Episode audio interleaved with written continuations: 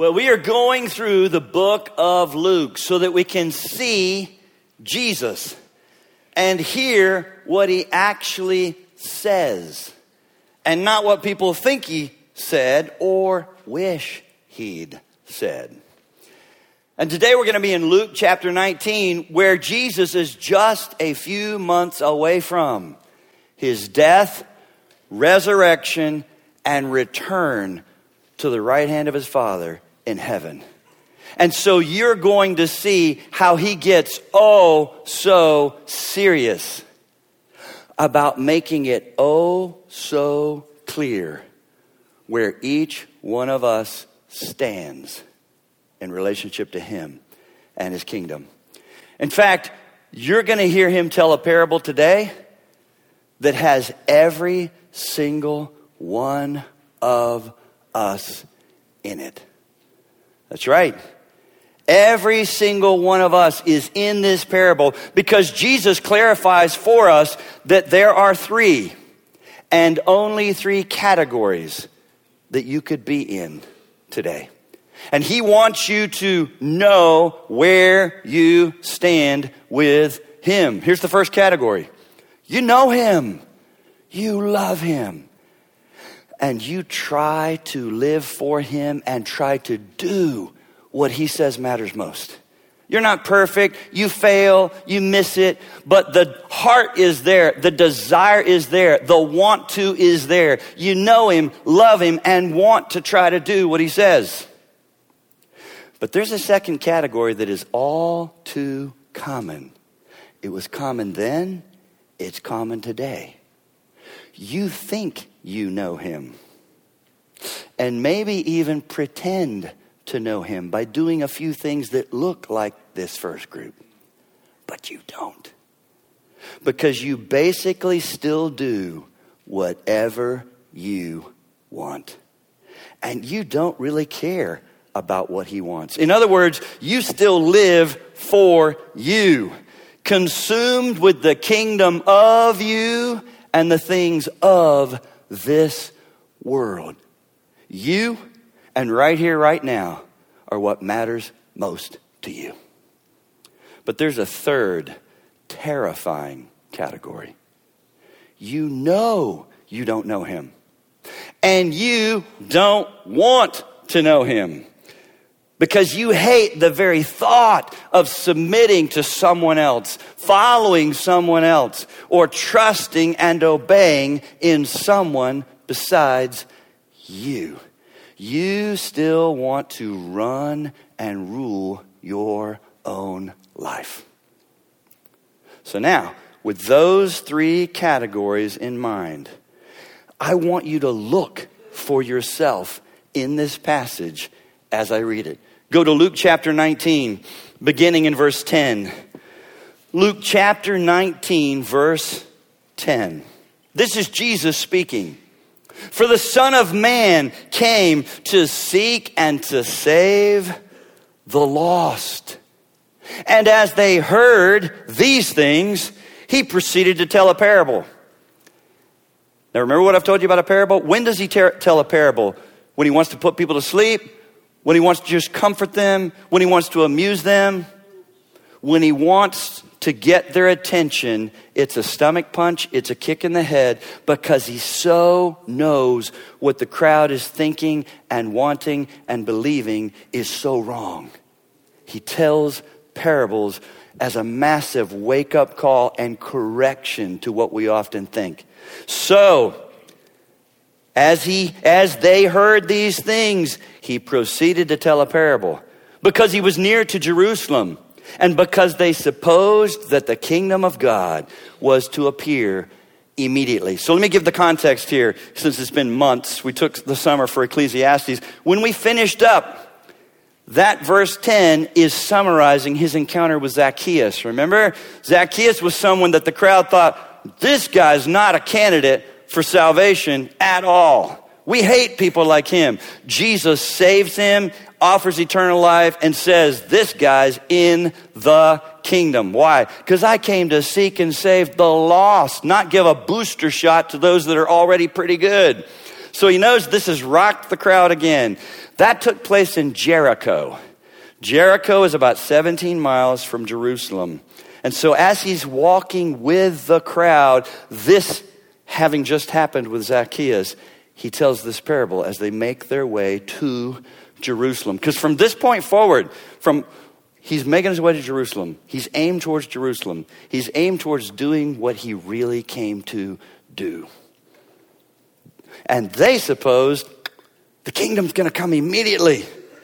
Verse 12, he said, Therefore, a nobleman went into a far country to receive for himself a kingdom and then return. This was a common practice. Some nobleman would have a bunch of land, but he'd have an opportunity to take a step up and become king over. But you had to go to Rome, you had to go somewhere and get that authority and right. In fact, commentators tell us that ge- geographically, right where Jesus is speaking, between Jericho and Jerusalem was a palace that Archelaus had built. And Archelaus was one of the descendants of Herod the Great, and he had gone, done this very thing. This was a common practice to get a kingship and come back. He was such a wicked, awful person that a crowd followed him there, about 50 people, saying, We don't want this guy to rule over us. We don't want him. So when Jesus began to tell this parable, they understood exactly the context of what's going on. A nobleman went to a far country to receive for himself a kingdom and then return. Calling ten of his servants, he gave them ten minas and said to them, Engage in business until I come. But his citizens hated him and sent a delegation after him, saying, We do not want this man to reign over us. When he returned, having received the kingdom, he ordered these servants to whom he had given the money to be called to him, that he might know what they had gained by doing business. The first came to him saying, Lord, your mina has made ten minas more. And he said to him, Well done, good servant. Because you've been faithful in a very little, you shall have authority over ten cities. And the second came saying, Lord, your mina has made five minas. He said to him, And you are to be over five cities. Then another came, saying, Lord, here's your mina, which I kept laid away in a handkerchief, for I was afraid of you because you are a severe man. You take what you did not deposit and reap what you did not sow. And here's where I want to give you caution. Remember, when he tells a parable, we are not to make association with every single detail. There's usually a big takeaway, but some details. Remember, we had the unjust judge, and you have to beg and beg and beg, and he's not a good judge. You don't want to conclude God's not a good God. You don't want to conclude the same thing right here about God. There's parts of a parable that he does not intend us to say, oh, well, that's what God's like. Then another came saying, I was afraid. You're a severe man. You take what you did not deposit, reap what you did not sow. He said to him, I'll condemn you with your own words, you wicked servant. You knew that I was a severe man, taking what I did not deposit, reaping what I did not sow. Why then did you not put the, my money in the bank? And at my coming, I might have collected it with interest.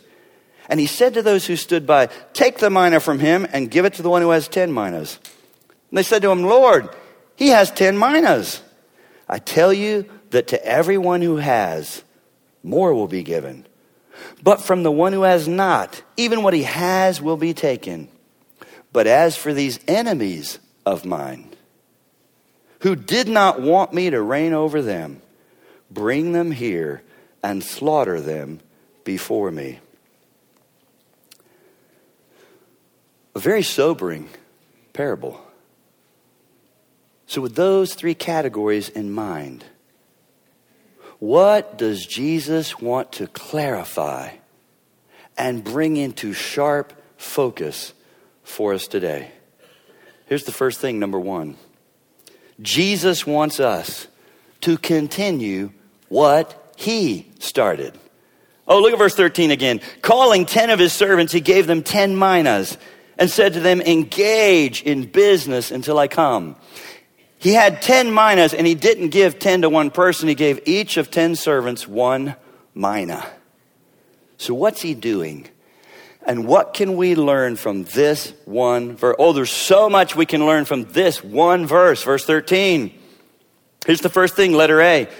He's the master, and we are the servants. I know the Bible calls us all kinds of things, and you've got to take them all together to conclude what you should conclude. We're called sons and daughters. Yay. We're called children of God. Yes. We're called sheep. Boo, but true. And guess what? We're called servants a lot. A lot. Don't lose sight of that, you guys. He's the master. We are servants. Now, here's what I want you to understand, though happy servants well loved and cared for servants. That word doulos, you need to understand in that day, there were household servants that were not abused. They were not beaten. They were not mistreated. Sometimes they were almost like family. So that's the word he's using. Servants, happy servants, happy to serve him, well loved, well cared for, but servants nonetheless. Which means we're not co partners with him. We're certainly not co equal to him he calls the shots, He sets the agenda, He tells us what to do. He tells us what to do. Letter B. He tells us, if you're thinking, well, what does he want us to do? Well, he tells us to keep doing what he started. You realize when he was here, he started something, he was up to something. He knew exact Hollywood, whenever they choose to depict Jesus, love to show him as some just deranged, slightly befuddled, mostly effeminate guy just shuffling through Palestine. He's not sure who he is or what he's here for, and he just does a bit of kindness along the way. Oh my word. Jesus knew exactly who he was and what he'd come to do, and he did it. Therefore, he knows exactly what he intends for us, his children, his sheep, his servants, to keep doing. He's not confused. Guess who often gets confused? We do. He's not confused about who he is, what he started, or what he intends us to continue doing. He started something here while he was in flesh on the earth that he intends for us to continue by the power of his spirit.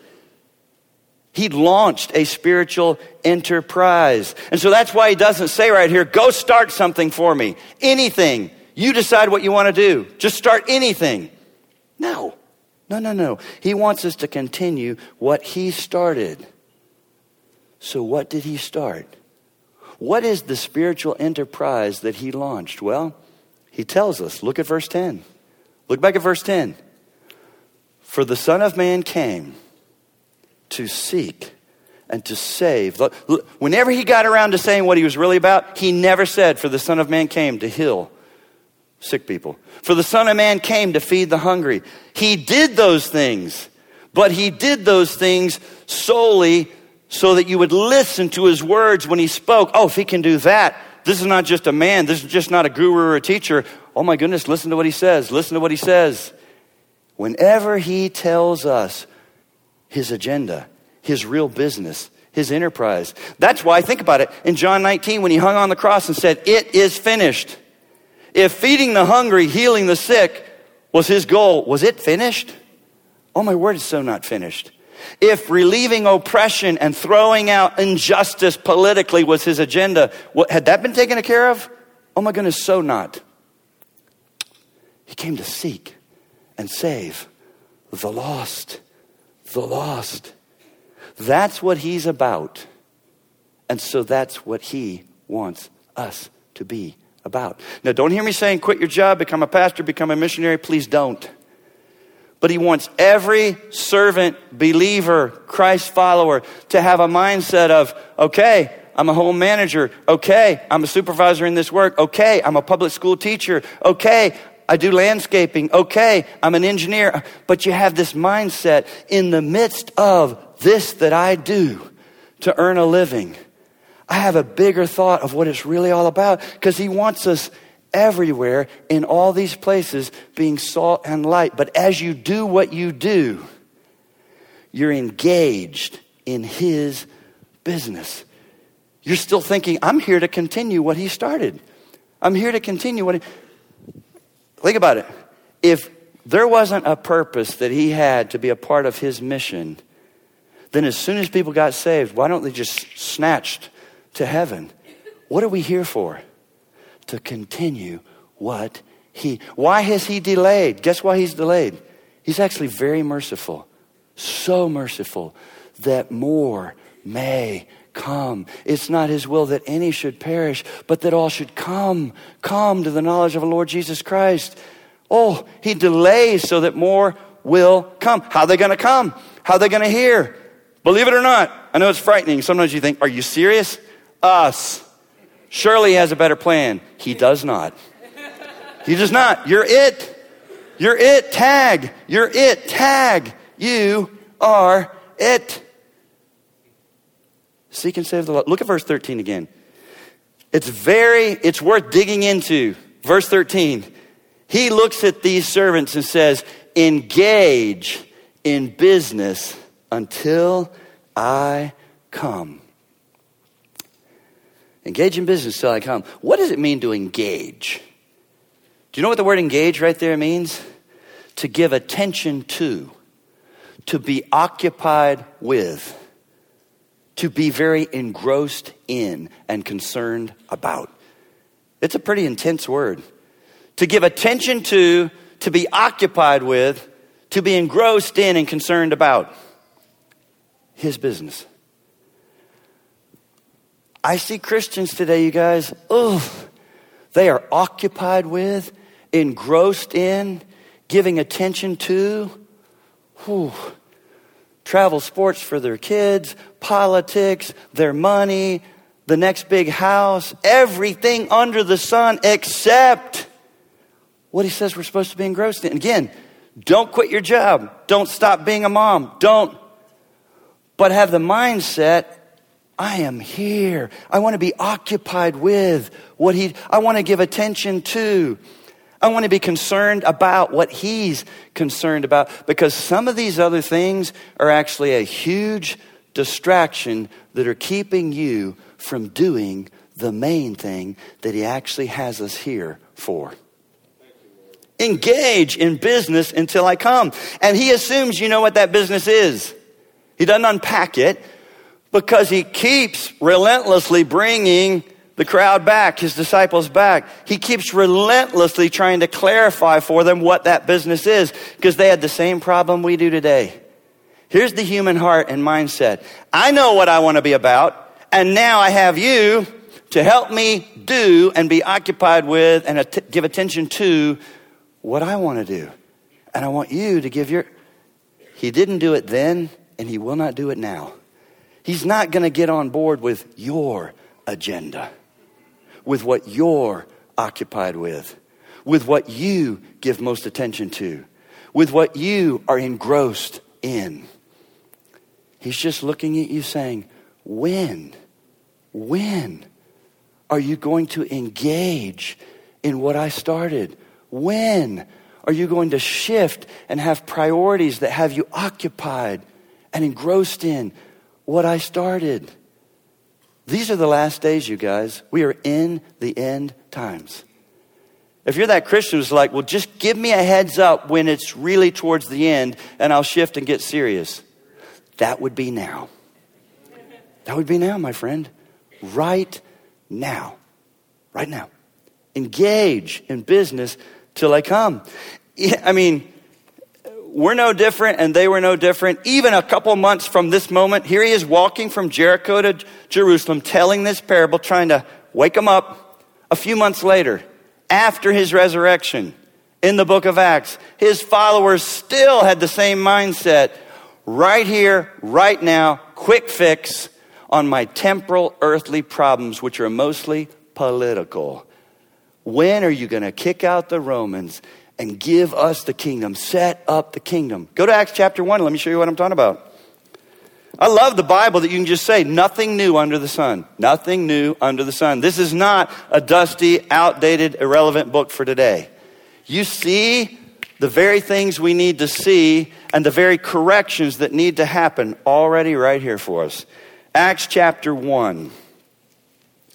Now he has died, he's risen again. And he's telling his followers he's going to leave them with the Spirit. Their question? Look at it in verse 6. So when they had come together, they asked him, Lord, will you at this time restore the kingdom to Israel? What he's about to say, you guys, I would put it to you this more, more bluntly. He's about to tell them, that's none of your business. Let me tell you what your business should be. To grab hold of that same word he's using in Luke 19. When this comes about, when the perfect kingdom's going to come, when there'll be that perfect, just political system, is not your business. Stop trying to figure out the time. Stop staring at the land of Israel. Stop trying to decide who the Antichrist is and start living for what I've called you to live for. My Father knows all about the fixed times. Here's what I want you to be doing. He said, verse 7 to them, It is not for you to know the times or seasons that the Father has fixed by his own authority. Could it be any more clear? Stop trying to figure it out. Stop setting a date. Stop standing on a mountain with a bed sheet saying he's coming in 2027. Stop. He never told us to try to figure that all out. He told us to, what to do until he comes. Till he comes back. Till he comes back. Till he comes back. Till he comes back. We don't have to wonder what we're supposed to be doing. It's not for you to know the times or seasons the Father has fixed. But, so he's like, not that, and you didn't even ask for this. Let me give you something you didn't ask for. But you shall receive power when the Holy Spirit has come upon you, and you will be my, say it, witnesses. Well, to what extent? In Jerusalem. He's saying, that's right here, your backyard, where you work, where you play, where you go to the gym, where you shop. Oh, Judea, a little further out.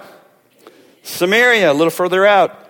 And to the ends of the earth. All of you won't have opportunity to do anything about Judea, Samaria, or the ends of the world, but every single person wakes up every day in a Jerusalem, in a city, right here. He has you next to certain neighbors for a reason. For a reason. Have you ever spoken to them? Have you ever even introduced yourself? Do you try to learn their names? Do you consider? Even as Vicki and I are moving, we're going over there to water the maple tree in the front yard we've been given so it doesn't die. But as we water it, we're meeting people. And as we meet people, I'm writing their names down. I already know like 12, 14 names, and I call them by name. The other day, someone drove up in a golf cart, mm, but I knew his name. He was shocked. I said, Well, hello, so and so. Why? I think I'm supposed to care. I think he's moving me from Mount Vernon to Amici Drive for a reason. Not just so that we can have a one level home and Vicki can do stairs, that we'll have a new opportunity. These people matter to God. I'm going to engage. I go to the clubhouse and I see people having a book club, and I'm like, I'm getting in that book club. and I'm going to find a way to talk about spiritual things, even if they're reading something ridiculous because I like books. I'm looking for ways to engage and get it. There's a pool. I like pools. My baby pool is over. You will never hear me talk about that again. I'm going to have a real pool with a real chair and a real umbrella. But guess what's likely to happen? I'm going to have real conversations with another network of people who also like sun and pool. I'm not just going to sit there and ignore everybody and pretend like there's no people around me. It's not wrong to enjoy pool. It's not wrong to enjoy all kinds of things. But as you do, you just have this mindset I'm engaged in his business. And it starts with noticing people and learning their names and showing that you care and engaging. And engaging. And engaging. Engage in my business, he said. And here's what I think is also worth noting Engage means give attention to, be occupied with, engrossed in. The word business right there is the Greek word pragma. What do you think we get from that in English? Pragmatic. Is that not cool? He is saying find practical, practical, everyday ways to be engaged in my business. It won't look the same for all of us. You're a young mom, you have young kids, you're busy, busy, busy. I bet you go to a playground sometimes and there's other moms there. And you just have the mindset of learn a name, Be friendly. Ask the names of their kids. Start a spiritual conversation. Turn it spirit. Well, do you have any thoughts about God or the afterlife? Do, did you grow up going to church? You're a mom. You're busy. You have kids, but you're at a playground with other moms. You're at a certain campus. You're at a certain grocery store. You're at a. He just wants us to have the mindset of, I'm looking for practical, everyday ways to engage in what He started because He's called us to continue. Now, can we save anybody? No, not my job. The burden's off me. But he's just saying, what did he say? I want you to be my witnesses. What does a witness do? All they do is proclaim and tell the truth about something else and someone else. Here's what Jesus has done for me. Here's what the Bible says. Here's what Jesus, and I don't start there. I don't say, hello, my name's Brad, your name's Bob. Do you know you're going to hell if you don't know Jesus? That doesn't go well. I ask about their house. I ask about bourbon. I ask, I connect with the Bengals. I connect in any number of ways. And then I pray for an opportunity to turn it to a spiritual conversation. Find practical ways. But there's one more thing you can see right from this verse 13. If you're sitting there thinking, oh, I feel inadequate, I feel, I feel weak, I don't think I have what I need to do this. What do you mean I'm supposed to engage and be occupied and continue what he started? Good news for you. Letter C. He gives us what we need to do it. Mic drop. He's not going to say, go and do this and not give us what we need. What do you have that we see right there in Acts chapter 1? What did he give us?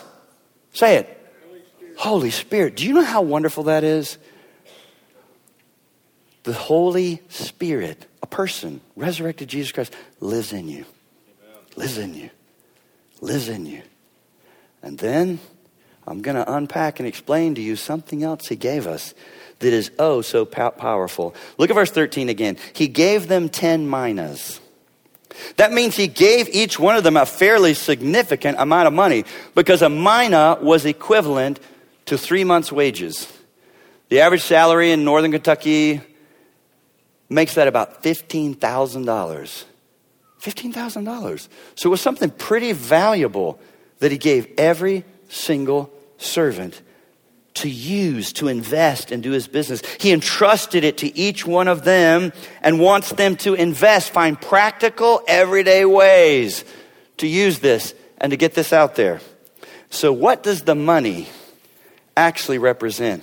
Well, right here is where you need to be careful. If you grew up in the church and you know your Bible a little bit, you might be thinking, this sounds really familiar. Is this just another parallel version to the parable of the talents. I remember the parable of the talents in Matthew 25. There are similarities, but it is not the same parable. There are similarities, but there's some huge differences of what he is emphasizing. In Matthew 25, he gave, I don't know if you remember, in Matthew 25, he gave each servant a different amount. Right here, he's given them, every single one of them, a mina. In Matthew 25, he gave each servant a different amount. But then when he returned, he rewarded them all the same. Because the emphasis there was on gifting and abilities. When he saves us, he gifts you. Does he gift people differently with different levels of abilities? Yes, yes, yes. But then he rewards and says, that gift you only had because I gave it to you. So I'm rewarding everyone equally. In this parable, Luke 19, he gives them all the same amount and then rewards them differently based on faithfulness. Matthew 25 is about giftedness. Luke 19 is about faithfulness because every believer has the Holy Spirit. Do I have more of the Holy Spirit than you do because I'm ordained? Because I have a seminary degree. Do I have a leg up on you? I do not. In fact, I want you to know I'm in a disadvantage. I try to hide forever that I'm a pastor. That's a showstopper. You're normal. Talk to people, they're not afraid of you. But when they learn I'm a pastor, ah, that's not helpful. I don't have a leg up on you. I do not have more Holy Spirit than you do. Now, he may have more of me than he has of you, because that's what it means to be filled with the Spirit. How much are you letting him control you as a drunk person. Ephesians 5, don't be drunk with the wine, but be filled with the Spirit so that you're able to do, th- do things you wouldn't normally do. You're a little more loving and compassionate and bold than you would normally be. What's going on? She's filled with the Spirit. She's filled with the Spirit. That's what that looks like. But you have all the Spirit. He's a person, He's not a liquid. The gospel is the gospel. I don't get more of it than you do. Every single one of us has the gospel. I believe the money, the mina, represents the gospel.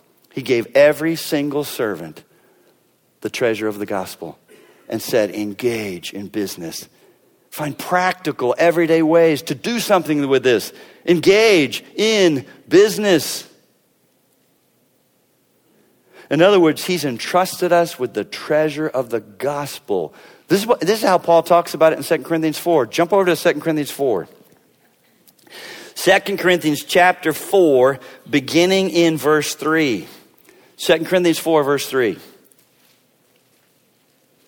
Even if our gospel is veiled, do you ever, and, and I hope you be so encouraged as often as I tell about sharing the gospel and starting a spiritual conversation, have you ever heard me say, and they unbuckled from their seat, dropped to their knees, and said, I believe? Have you ever heard any of my stories in that way?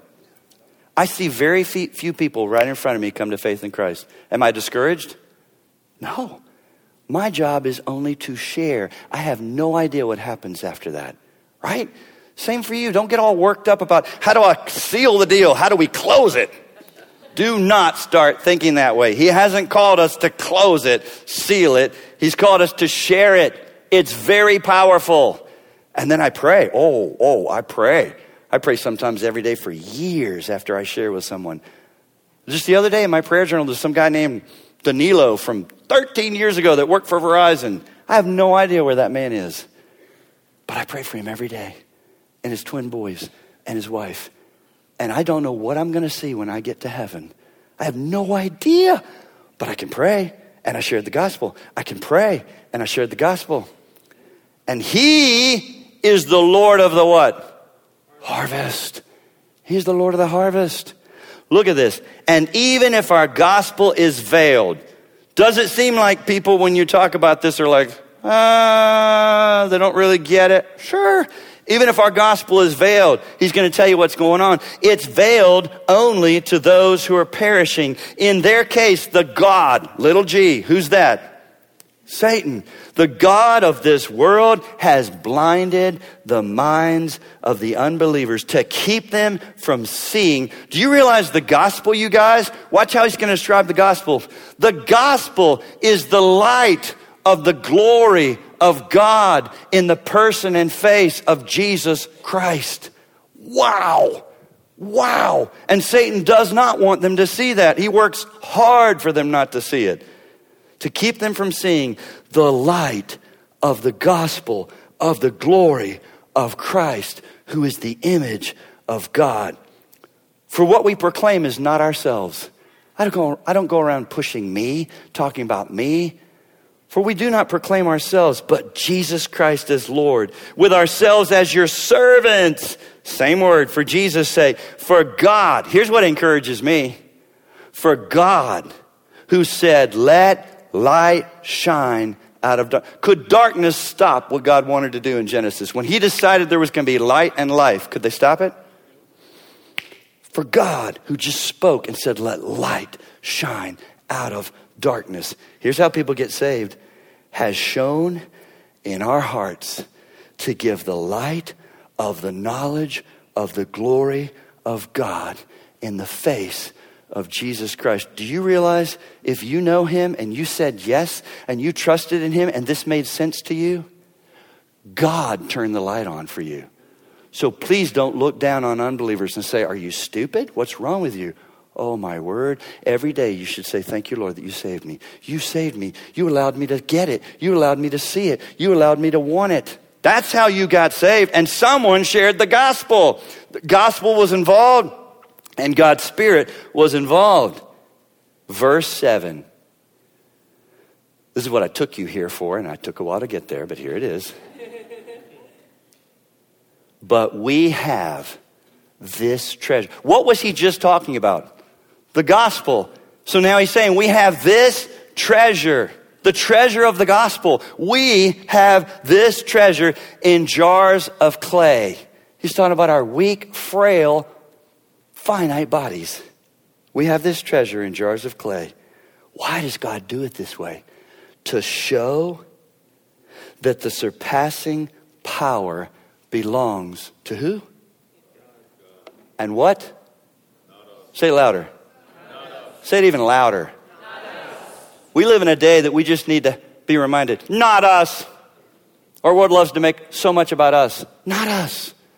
Not us.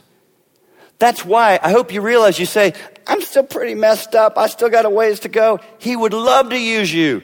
Because, of course, they're going to say, can't be her. That can't be her. He likes it that way. We're just jars of clay. Why? That the surpassing power may be of God and not us. So here's what we go through as we have this treasure. We, oh, we're afflicted in every way, but not. Oh, there's going to be four but nots, but not crushed. Perplexed. Do you ever wake up perplexed? Oh, dear me, I don't even know what to do about that. I don't know what to think. I don't know where to turn. Welcome. Perplexed, but not driven to despair. If you feel crushed today, if you have been driven to despair lately, something's wrong. And it's usually you are engaged in, occupied with, consumed with the wrong thing. That's why you feel crushed. That's why you feel perplexed. He never said he'd give us grace to build our lives around the wrong thing. You'll feel crushed. You'll feel, oh. But when you're focused on, I'm here to live for Him. I'm here to share the gospel as I work this job. As I'm not here to promote my kids to see they get a scholarship because we were in elite sports. I'm not here to turn around America politically. I'm not here for any of that. You'll feel crushed. You'll feel overwhelmed. You'll feel struck down and out. But if you're focused on what He wants you focused on, you're weak. You're afflicted. You're perplexed but you have hope and you keep going. Perplexed, but not driven to despair. Persecuted, but not forsaken. Struck down, but not destroyed. Amen. Treasure of the gospel. The mina was the treasure of the gospel that every single believer servant has equally. Equally. Equally. So the only question is are you finding you say, we're, we're older in life. All right. Do you, do you hang out with old people and do you play bridge? Sorry, I hope that doesn't offend you. Someone already said, We're going to teach you bridge. No, you're not. I'm not playing bridge. well, whatever. We'll have a gentle conversation when that comes around again. I don't know what it is you do, right? Wherever you are at every season of life, no matter how young and busy with kids, and no matter how old and moving slower and thinking solely, do you realize God and Jesus would still love to use you? Use you. Use you. I, I love it. There's, a, there's an older gentleman that, that I watched him age for decades in our church. I did the funeral of his wife. He lives in an assisted living place. Someone has to bring him to our services. Guess what he talks about when I go to visit him or I email back and forth? How he's looking for ways to share the gospel because he's like, oh my goodness, all these older people, and they don't have hope and they're discouraged. And I'm trying, some of them are going to go to hell when they die. They're in their late 80s, they're in their 90s. A bunch of them died during COVID right there in his place. He has a heart, even as he's older and weaker and slower, to be engaged in the business of his Lord. Wherever God has you. Just this past week, as I went to Savannah to teach, I was seated next to a young man. And I couldn't help but overlook. He had his laptop out and he's just doing W 9s. And so then I turned away. I thought that's kind of private. But I made a note of it. So when he slammed the lid shut, I started a conversation. You guys meet people where they are. I have to do W 9s because I teach and get an honorarium. So I said, Are you a contractor? Do you work for yourself? I couldn't help but notice you were doing some W 9s. Off to the races. He owns a business. News. People are happy to talk about themselves and what they do. Are you happy to listen to it? I am. And don't pretend just like I'm going to fake it for about 20 minutes. I like people. I like learning. I learned about his business. I just kept asking questions, kept asking questions, kept asking questions. And people begin to realize you care. And then I said, hey, there's any number of ways to do this. I just said, hey, did you grow up going to church at all? And then he said he grew up Catholic, went parochial school K through 12, and then said, but I really didn't learn anything about God. I don't remember anything about God. Then he said he lives in this other city where his brother does. And he said, but my brother's invited to, us to his church. It's a Baptist church, and my, my two boys love it. And it was a Wednesday. He's like, as soon as I hit the ground, I'm hurrying home to get them to kids' place. They love to go to the Wednesday night kids' place. Here's what I didn't do. You might think, oh, it's a Baptist church. I'm sure he's hearing the gospel. Can you sit under the sound of the gospel and still be lost? So I used my favorite question that I hope you know what it is. I said, uh, Would you mind if I ask you a question then? If you were to die and you stood before God and He said, Why should I let you into my heaven? What would you say? Now I'm going to quote him. He said, That's a hell of a question. I said, Yeah, it really is. And he went on to say, I try to make a difference in this world. I know I'll never be famous. I'll probably ne- never leave a huge mark, but I'm going to, I try to, I try to, I try to commend them, you guys. Don't say, wrong answer. I said, thank you. I always thank people. Thank you. It makes for a better society. But did you know that won't get you into heaven? And then I just said, would you mind if, I always ask permission, you guys. And I've, I've never had someone say, please stop. No. I said, would you mind if I shared with you what the Bible teaches as how you could know that you're right with God and you're going to heaven when you die? He said, Sure. He listened so politely as I explained the gospel that the law was given to us to have a standard to know that you fall short, not for you to try to keep it. You'll never be able to keep it. So Jesus came as the only one who ever perfectly kept God's law and pleased God, and then died on the cross, and his death and perfect life and shed blood was the final sacrifice and payment for sin that bulls and goats and heifers could never do, so that now anyone who puts their trust in Jesus can be forgiven Amen. and saved. But then I clarified faith in Jesus is not just saying, Oh, I believe he lived. I said, That's putting your trust in him and resting in him. All your hope is in that. And then I let him put his, he had those Bose headphones and he went back to, but when we landed, I keep in my roller bag a number of good written things so I just dug in there and I got Ultimate Questions by John Blanchard. It's excellent. I said, you know, I'm standing, we're about to get off. I said, I would love to give you this. Would you be willing to read this? This talks more about how you can know what the Bible teaches about how you can be right with God and go to heaven when you die. Do you know what he said? I can't tell you how many times I've heard this. I don't think it was an accident that we were seated next to each other. And he takes it. You guys, people are all around us. People work with you, they live near you, they play around you. They're more open than you would believe. They're more open to hearing it than often God's people are to sharing it. You guys, but we gotta get we gotta get engaged and occupied and pay attention to what he was doing that we should keep doing instead of other things. Is this a day of distraction?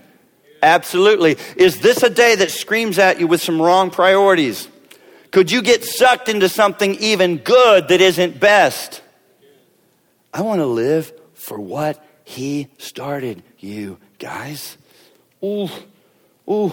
Now, here's what I want to do. I tell these plane stories so often, I do not want you to think, well, unless you're 30,000 feet in the air flying, you just can't share the gospel. My wife so here's what I mean by find everyday practical way. She's been a home manager our entire life. A couple years at the beginning, she worked in a doctor's office when we had no kids. Since we've had kids, oh my goodness, five kids, and we homeschooled in the early years. Was she busy? Woo! But here's the commitment she made, and she's done it for decades.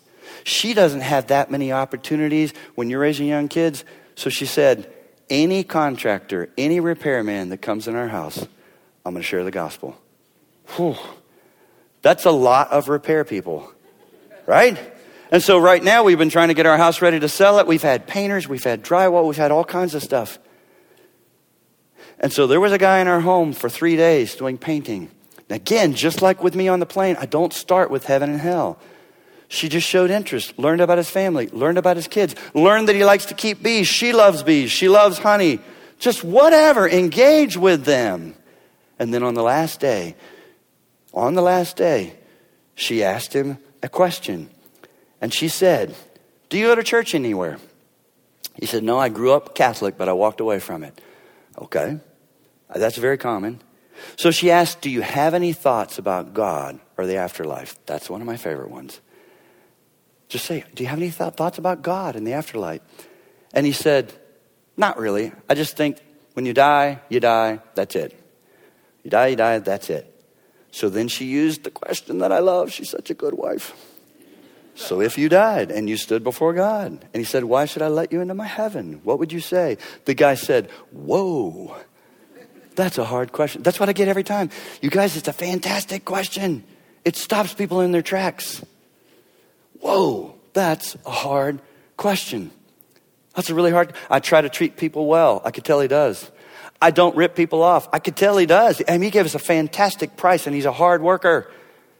So she thanked him and said, I could tell that. I, I'd already decided all that about you. But did you know that won't get you into heaven? And then she did this because she's, you know, she was in her home. She said, Would you mind if I shared with you what the Bible says about how you could know? And she did this. She said, I won't keep you long. Would you give me six to seven minutes? Again, permission. I'll ask permission. And he said, Sure. Now, a couple weeks ago, I, I mocked everyone Googling and ask your mom. She Googled the bridge illustration. So, Google sometimes can be helpful. She knew there's this bridge illustration that you can use. That's how, I haven't used it in forever, but that's what she wanted to do. Where you show here we are, here God is. There's this gap of sin. How can you be right with God? And you end up drawing a cross. And so she Googled to make sure she had the bridge illustration right. She had her Bible and she had it marked with one verse. She was going to unpack one verse for him. Romans 6:23. For the wages of sin is death, but the free gift of God is eternal life in Christ Jesus our Lord. She just unpacked that and drew her little bridge illustration. And then she said to him, Have you ever heard this? This guy's about our age. He said, Parts and pieces, but never this clearly. And then he said, Can I have that piece of paper? And then he said, I still have lots of questions about Jesus. And so she ran and got my only copy of Case for Christ. That's okay. Hit for the kingdom. And she, and she said, Are you a reader? He said, I am. She said, You would read this. Most people don't read books, so don't waste your time. But he said, Yes. She gave him Case for Christ by Lee Strobel. This is a fantastic book.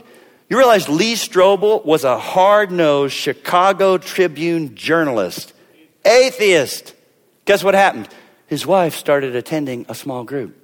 Her life was transformed. He started going there to figure out what in the world this craziness was and got saved, dramatically saved, and wrote an excellent book that deals with objections to Jesus Christ. You guys, this is what Jesus is talking about in Luke 19 pragma. Pragma. Engage, be occupied with, give attention to, look for opportunities, make opportunities, lean in, and then find what would it look like for you? That's the question. I don't know where you are in life, how much you work, how much you play, how old your kids are, but do you realize no one gets all right, not you. He doesn't expect you, every single one of us. And then it changes as you go through life. You have to shift what your opportunities are and what you could do. But oh my goodness, He's called us to keep doing what He started. What He started. What He started. But look at what else we can see in the passage. Number two, Jesus wants you to hear, well done.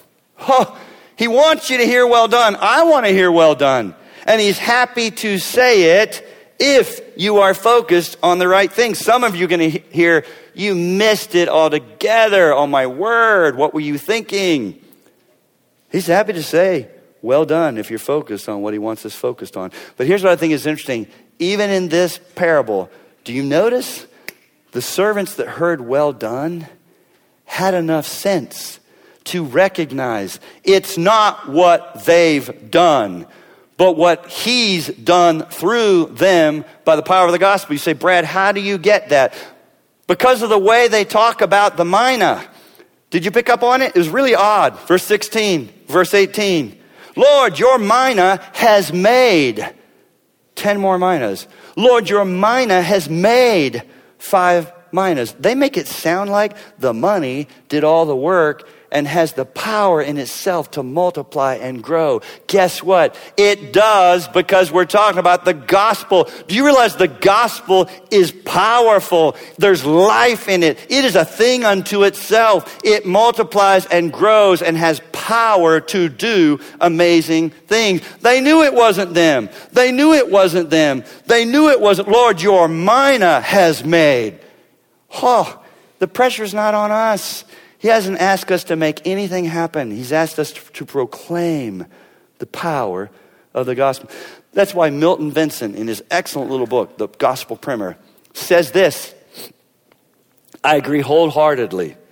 Outside of heaven, the power of the God in its highest density is found inside the gospel. This must be so, for the Bible twice describes the gospel as the power of God. Nothing else in all of Scripture is ever described in this way except for the person of Jesus Christ. God's power is seen in erupting volcanoes, in the unimaginable hot boil of our massive sun, in the lightning speed of a recently discovered star seen streaking through the heavens at 1.5 million miles per hour. Yet in scripture, such wonders are never labeled the power of God. How powerful then must the gospel be that it would merit such a title? The, that's why Paul said in Romans 1:16, "For I'm not ashamed of the gospel, for it is the power of God unto salvation." It will do its work, you guys. Set it free. Toss it out there. Speak. I mean, whatever it looks like for you. You might be very quiet, so like blog it, type it, sing it, share it, write it, screen it on a t shirt, but whatever you do, find a way to talk about it and get it out there how this has changed your life. But I can't stop without touching on the sobering way this parable ends, you guys. Number three. Number three, if I can find it in my notes. I don't know, there's a number three. Oh, there we go. Jesus wants you to know where you stand. Two, two things, you guys. In this parable, there are people who are self deceived. That's what's going on in verse 20. That servant, when it says, then another came. Do you know what that word for another is in the Greek? Heteros another, unorthodox, outside the categories, not legitimate. Another came and said, Here's your mina, Lord. I hid it away in a handkerchief. You guys, he's not saved. He's not a believer. How do you know that? His opinion of the master, right? How could you know him and his love and his mercy and his grace and say, You're a severe man? Do you realize that word severe in the Greek right there means harsh, unfair, unjust, hard nosed, and even cutthroat. This man doesn't know the Father through his Son, Jesus Christ. That's why in the other parable, the guy that buried it, it says, cast him into outer darkness. That is an unbeliever. And the churches in America are filled with them. People who think they know him because they prayed a prayer, walked the aisle, did something at youth camp but they have no heart for him. I don't care about the gospel. And I don't really like you. I don't know you. I have totally wrong opinions of you. But oh, what about these enemies? Whew. They said, We hate you. We do not want this man to rule over us. You realize that's the very heart of an unbeliever? I do not want Jesus to rule over me.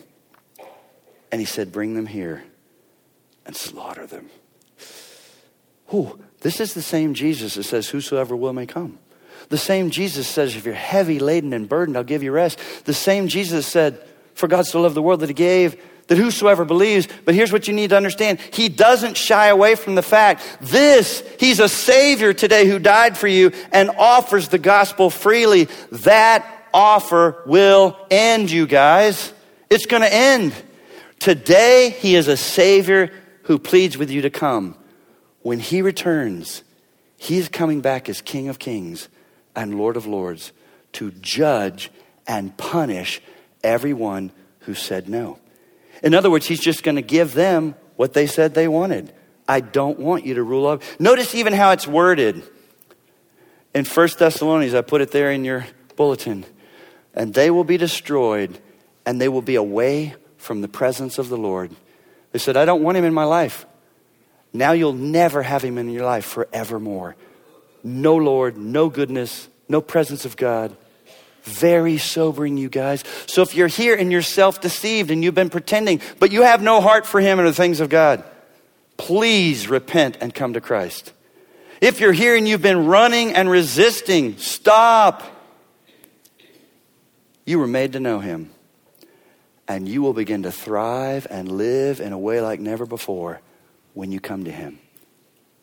Accept the free offer of the gospel today because when He returns, it will be too late. Oh God, thank you for your Son. Thank you for the gospel. Thank you for your Spirit. Oh Lord, would you reorient us? to engage, to be occupied with, to give attention to, and to be engrossed in what you're about. People, lost people that matter to you. And you've given us the treasure of the gospel that has power to change lives. Lord, would you use us? We pray in Jesus' name, amen.